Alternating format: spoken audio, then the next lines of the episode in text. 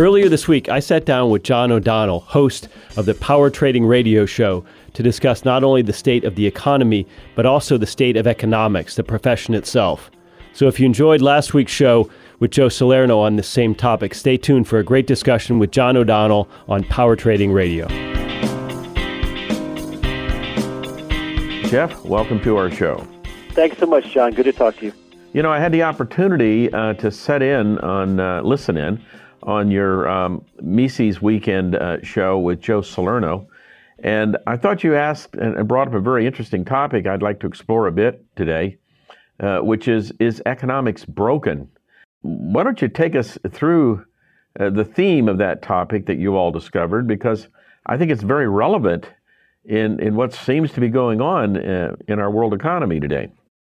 Yes, it's a huge topic. It, it's really one we could scarcely do justice to. But when I say economics is broken, I mean that the profession, in other words, professional economists, academic economists, uh, are no longer doing what, in my opinion anyway, the profession ought to be doing. And as a result of that, uh, lay people like you and me who are interested in this stuff, especially as it affects our lives or our job prospects or our investments um, or our purchasing power, um, we get led astray. We've been taught for you know several decades now. Now this wasn't common a hundred years ago, but but for the last many decades, we've been taught that economics is this technocratic uh, mathematical science that really is almost a form of physical sciences that requires creating hypotheses and testing them to see if they're true.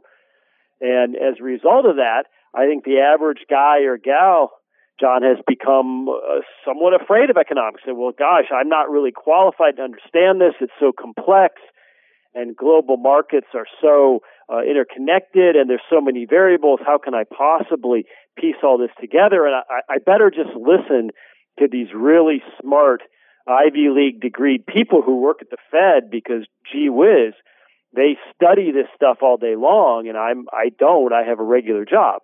Uh, and I think that's been a, a very dangerous uh, pattern, a very dangerous assumption for us that we have let economics become the purview of technocratic elites rather than a, a subject that's vital to all of us and, and can be and ought to be understood like other social sciences.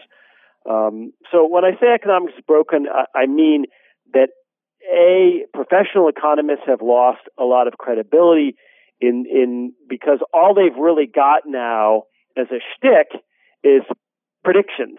We're using mathematical models to predict the future. Well, they didn't predict the housing crisis. They didn't predict the Lehman Brothers collapse. They didn't predict the, the tech stock bubble of 01. They didn't predict the crash of 08. And as a result, the profession has, I, it, from my view as a layman, it has egg on its face. And and when we get into academia, I think the profession is equally broken because uh, academic economics has just become like calculus. It's become this series of upper, very high level math classes. Uh, American econ PhD programs are increasingly uh, filled with Asian students, by the way, uh, who who have who are adept at, at mastering these higher level mathematics courses when, and coming to the U.S. Uh, to join programs. And, and so it's it's really just teaching modeling and, and mathematics, which is almost a form of history, right? We're looking at data. Data is something that occurred in the past by definition. So it, it's a very strange time. I don't think economists 100 years ago would really recognize the profession today. And I think that it, it's a profession that's really not serving humanity. It, it's not doing anything beneficial for, for the majority of us, and that seems like an odd thing to say, but but there it is. I, that's that's how I see things right now. You know, you know, there's that industry that has recently developed called big data, where dramatically large data sets around our behavior are being accumulated by lots of online sources, and it even drives us more to this uh, economic phenomenon of taking excerpts of big data, putting it into long, compl- complicated formulas, uh, and then attempting to come to some kind of uh, solution or pr- uh, prospective forecast.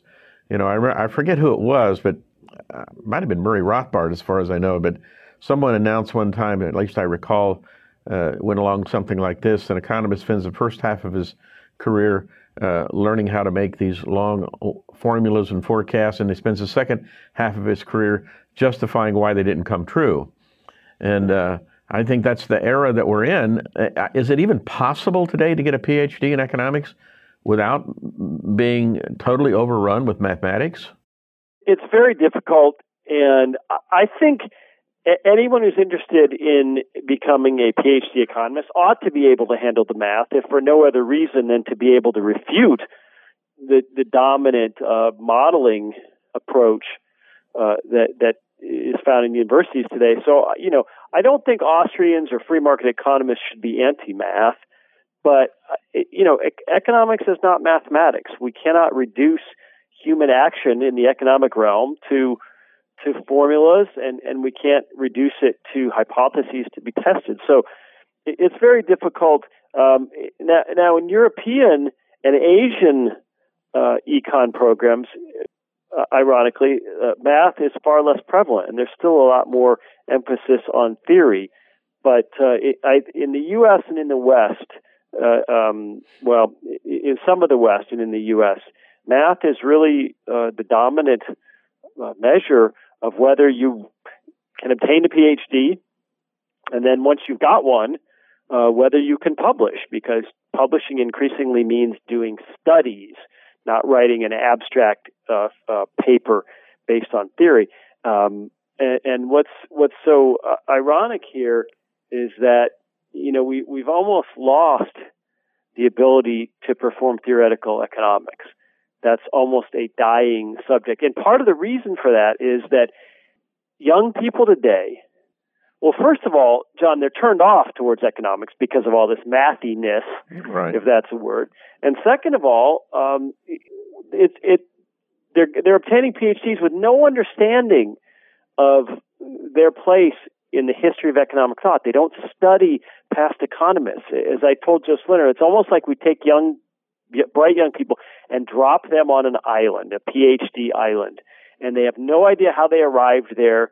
They have no idea what historians or what economists thought in the 1700s, 1800s, uh, 20th century, um, and, and so they live in this bubble of data, but they don't have any context. They don't have any historical context in which to place it. And I think that's really dangerous. I think that that's how uh, bubbles happen. I think that's how a lot of companies and a lot of industries and a lot of stock markets get themselves in big trouble. Well, Mises Institute, with your leadership, has done an incredible job of identifying bright young people, bringing them to Auburn, being also for Mises weekends and uh, learning experiences periodically through the year on a very, very affordable basis and exposing them uh, to the Austrian tradition uh, with some of the masters that we have alive today that do such a great job of teaching these principles. But I've noticed recently that you've launched a new online learning uh, division, and I want to compliment you and your team for making it very user friendly. Um, I notice it's some of the it's some of the same courseware I've taken uh, through Mises on other platforms, but you've really made it frictionless and affordable for any member of the general public that wants to learn about the Austrian tradition to do so. Can you tell us a little about the new bit, a bit about the new program? Well, we found that a lot of people don't take economics at all in high school or undergraduate. And those who do, unless they're an econ major, it's generally some sort of micro and then some sort of macro class. And there's a, a textbook written by Paul Samuelson, which is still very widely assigned, and this textbook is full of, of errors and misconceptions, at least from our perspective. That's a matter of opinion, of course.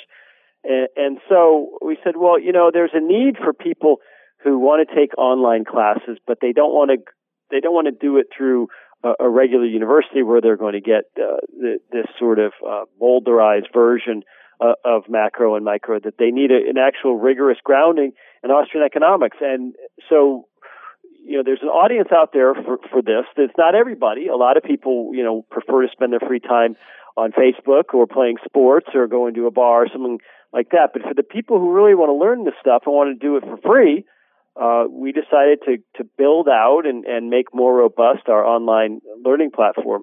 and uh, it's it's tough because, as you know, I mean, you're deeply involved in this with your trading platforms.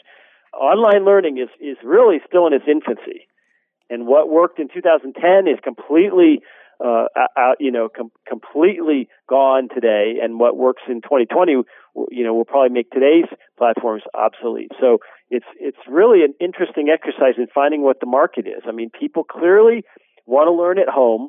They clearly want to learn on their own time at their own pace. They clearly don't want the traditional uh, brick and mortar model of a 15 week semester and buying books and going and physically sitting in a lecture, a one directional lecture for an hour and then going home and doing their homework and taking a test. We know that the traditional model is broken and it doesn't serve the needs of people today because it's basically the same model that, that has been used for a thousand years, which is ironic. Uh, but beyond that, we're we're very much trying to figure out what people want, and and some people would like to consume just a tiny amount of economics education. They just want to you know have maybe a Twitter feed and occasionally read an article that broadens their understanding. And some people want a whole lot of economics education. They'd like to come to the institute and use our library and spend three three months here as a fellow, and then maybe go on and get a PhD in, economics. So, so there's people on each extreme, and then there's a lot of more people in the middle. So we're trying to reach some more of those people in the middle, and uh, we're trying to gauge where the interest is. But I will say this: uh, a lot of young people are disillusioned or bored by the economics that they're taught in their undergraduate settings. So we want to be there as a non-traditional school, a 21st century school that's accessible to anybody. It's not just for young people, not just for traditional students, um, but really for anybody. So we're we're working on it and and we're uh, we're modernizing it, and it's it's a work in progress. It's it's a lot of fun because as you know, in the pre-digital age, all this stuff had to be done with physical books, and yeah. you had to know somebody, or you had to have a professor who was good. And and now with with a couple clicks, we can we can post something, and forty or fifty thousand people can see it immediately. So it's uh, it's a great it's a great leveler. Well, I think it's very important, and I think it's a, a great mission. Uh, to, to, educate all ages. As a matter of fact, a lot of, you know, as you know, we serve an investor trader audience here at Power Trading Radio and Online Trading Academy. And we have a very substantial audience who come in here at all age groups who have virtually no economic grounding whatsoever. And um, we do our best to integrate Austrian economic principles into our teaching in our courses, both in our classrooms in 40 markets across the world and uh, and and online. We attempted to do the online education work, but believe it or not, way back in 1998, and um, we were all geared to deliver online uh, coaching, mentoring. But the problem was there was no bandwidth to the home. I mean, 56k modems were hardly out, and the platforms were very expensive and uh, not very uh, stable. So we kind of abandoned that for, for several years but it's now the biggest division and, and the most um, our online support division, both before classes and after class, to carry on a continuing experience and branding right into the home of our adult learner, uh, is is the most um, prolific um, experience in, in, our education. So we like to bend, blend the best practices of the physical classroom experience with online online learning techniques. And I think it's two plus two equals six. And I certainly it's got, it's got a great future. Um, now they're coming out with software, I, I, understand, where you can almost do foreign language translation on the fly. So, so can you imagine uh, speaking into a camera uh, in English and delivering your content, and on the fly, your PowerPoint and, and voice is converted into Spanish or German or French? Well, it is amazing, and we've never had more information so available to us at our fingertips. The problem is not a lack of information like 30, 40 years ago. The problem is too much. Yes. And it's cultivating it and sifting through it and, and figuring out what's important, what isn't. So we've got more information, Dom, but it seems like we have less wisdom in many ways. I know you're, you're very close to Ron Paul and his organization with private education as well. Jeff, I'd like to get your opinion or thoughts on uh, two very large for profit education entities uh, in the education space. Uh, Corinthian College and ITT uh, just went out of business simply because they apparently were abusing or allegedly abusing uh, college loans sponsored by the U.S. government. Do you have any any thoughts on you know the state of the uh, of the college finance programs that are going on out there? Yeah, those were sad because I very much uh, like the idea of trade schools, schools that teach people practical, applicable skills.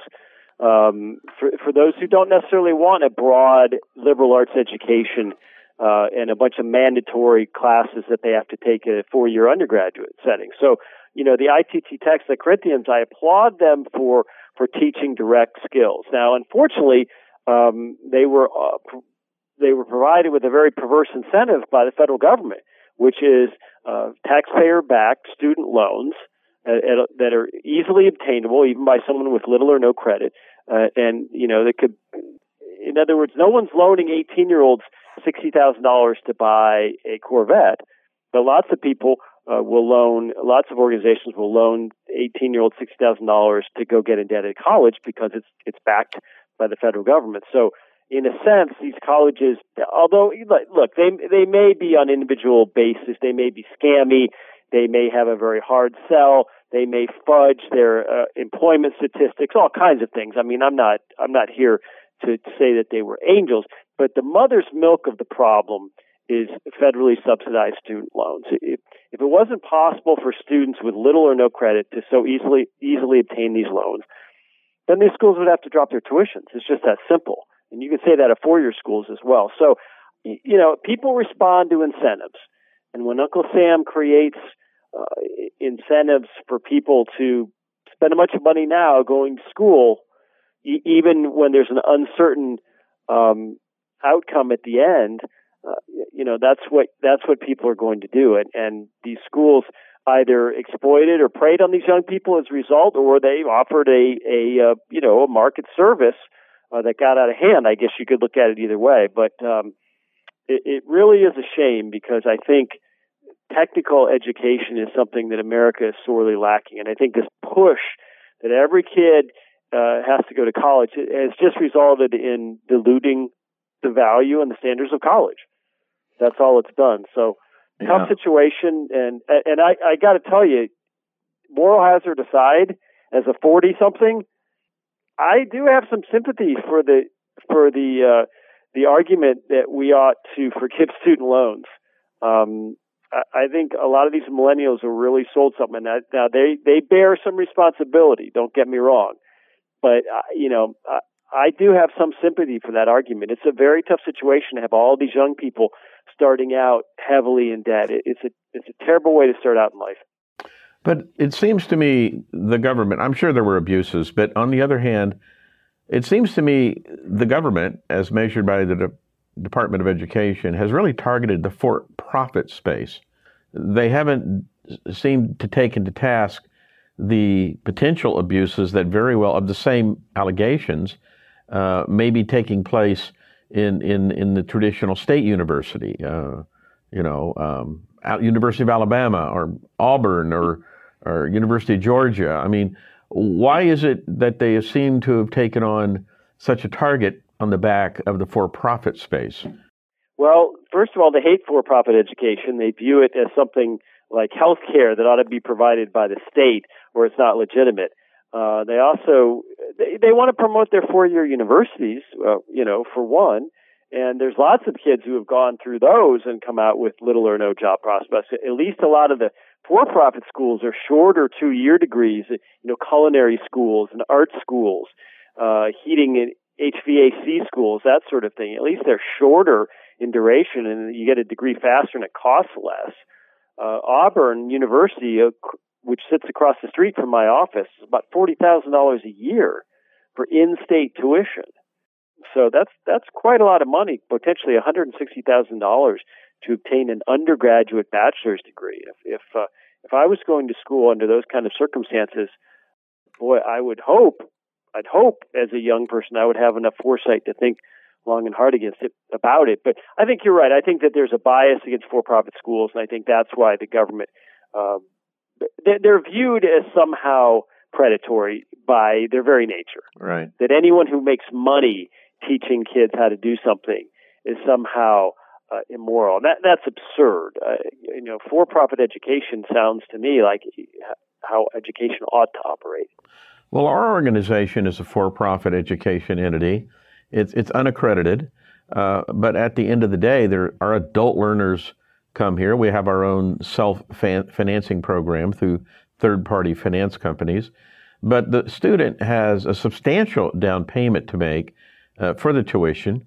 Uh, we have a broad menu of courseware that they can choose from, but they're not here to get a job. Most of them are here to learn a very specific skill, uh, to use our core strategy to time the market, take responsibility for their own pension plan, be self directed to the market, and use our support, which is unending lifetime support. So when somebody becomes a member of our family, we're committing to serve them for the rest of their life uh, in giving them uh, community uh, to find entries and exits that will help them, uh, you know, beat the market versus uh, the traditional buy and hold uh, S and P model. our giving, our take it away from Wall Street, we give them a lot of motivation, and they aspire to take responsibility for their own financial affairs. But we don't take a nickel's worth of government money. As a matter of fact, we're net render of taxes to the government. We don't have any government support whatsoever for our students, nor do they want it nor they necessarily need it. There are private sources of credit out there for credit worthy individuals, uh, especially if they have a significant down payment uh, toward the you know full contract value. Yeah, absolutely, and and your students are also probably um, you know not always 18 years old, and that's the twist here. Of course, 100 years ago, it would be considered absurd that an 18 year old wasn't responsible for understanding uh, the uh, debt situation that he or she was getting himself into. But uh, today, an 18 year old is not the same thing as 100 years ago. So that that kind of adds a twist uh, when these young people are told throughout their throughout their childhood, education is the key to a brighter future. Go to college, go to college, go to college. And then when they turn 18, well, they say, I don't have the money for college. My parents don't have the money. But here's Uncle Sam offering these loans, and all I have to do is sign. You can see how that's extremely enticing. Yes, it is. Jeff, I understand you're getting ready to, to launch uh, your new uh, funding campaign for Mises Institute, but you, through your leadership, have provided uh, a terrific uh, scorecard on beating the big DC think tanks. You run a very efficient operation out there. Uh, why don't you tell our listeners a little bit about the Mises Institute? I'm I'm a member of it. I love it. I I I, I can't think of uh, a day, what my day would be like if I didn't have Mises.org as, as a primary source of income for for what's going on in the world economically. But how have you been so efficient in beating out some of these very well capitalized uh, think tanks in D.C. with on a relatively Spartan budget there in Auburn? Well, I think the internet is the answer. It, it, the digital revolution has been, as I mentioned earlier, the great leveler. I mean, we operate on a few million dollars a year. We have about 23 or 24 staffers at any given time. Uh, there's a lot of organizations in Washington D.C. that have hundreds of employees and have uh, bring in 50 or 75 or 100 million dollars a year in donations. Now, a lot of those donations uh, are from corporations or uh, larger donors, family foundations, etc. Whereas our donations are virtually all uh, individual. So we just use the internet. We put as much on our website as we can. Uh, we try to. We spend quite a bit of time with our outside vendor trying to fiddle with our website and make it a little more user friendly. And uh, we just generally try to make uh, things available for free because we find that uh, that actually uh, like, for instance, when we sell a book in our bookstore, we also uh, try to make an HTML or a PDF version available for free. And we find that that actually increases sales, it doesn't decrease them. Uh, so uh, we, we try to be a free resource and uh, use our status, um, use our website traffic and our social media traffic to convince people to give us donations, to convince them that what we're doing is worthwhile and that it's something they ought to support. So while um, you know, with it, we have lots and lots of people who give us ten or twenty or fifty or hundred dollars a year, and uh, that's that's how we get by. And and look, don't cry me a river. I'm we have a great time. Uh, we love what we do. We're excited about our mission, and when when the day comes that we're not, then we'll uh, we'll close up shop and go home. And I look forward to that day. I look forward to the day that Austrian economics is is, so accepted uh, on, on Wall Street and in academia that uh, that we're not needed anymore. But until that day comes, uh, we'll be here in some form or another, and, and hopefully that form is increasingly digital because that's the cheapest way to reach the most people quickest.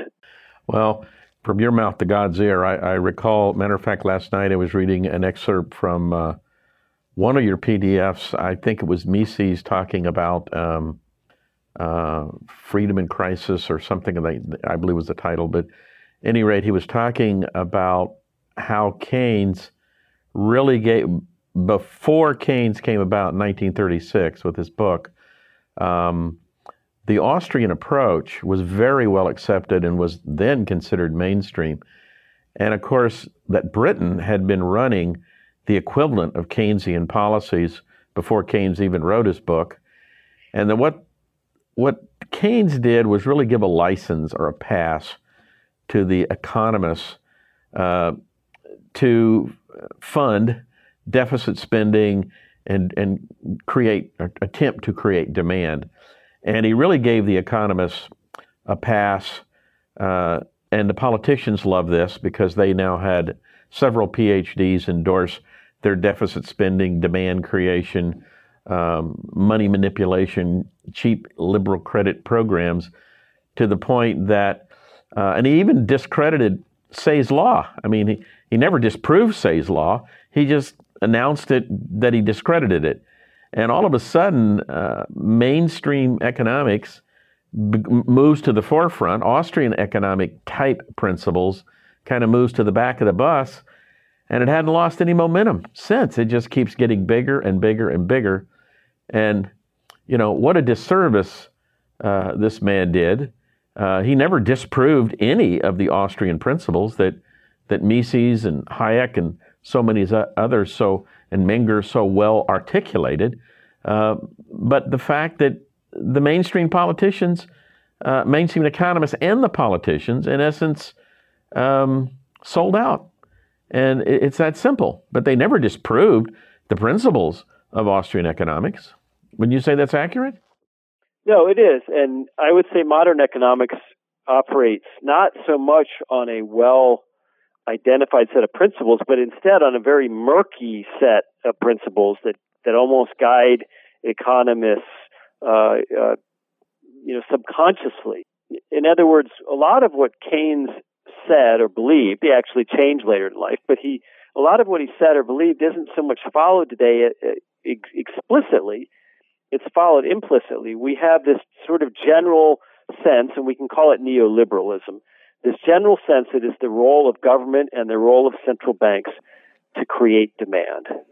That that's the number one job of growing and sustaining an economy is to create demand. Well, we all have infinite demand. We're human beings. We all have unlimited wants and desires. The question is not what we demand, it's what we can produce. That's that's the, the hallmark of a civilized society, of a society that's healthy and growing and, and creating for the next generation is how productive it is. How, does does a society consume more than it creates or does it create more than it consumes? Because the whole history of human development is capital accumulation. Now that might sound uh, that might sound trite, but it's true that that healthy societies accumulate capital, and unhealthy societies consume more capital than they accumulate. And, unfortunately, modern economics pushes endless consumption, um, endless stimulus of demand as as the way to create a healthy economy. It just isn't true.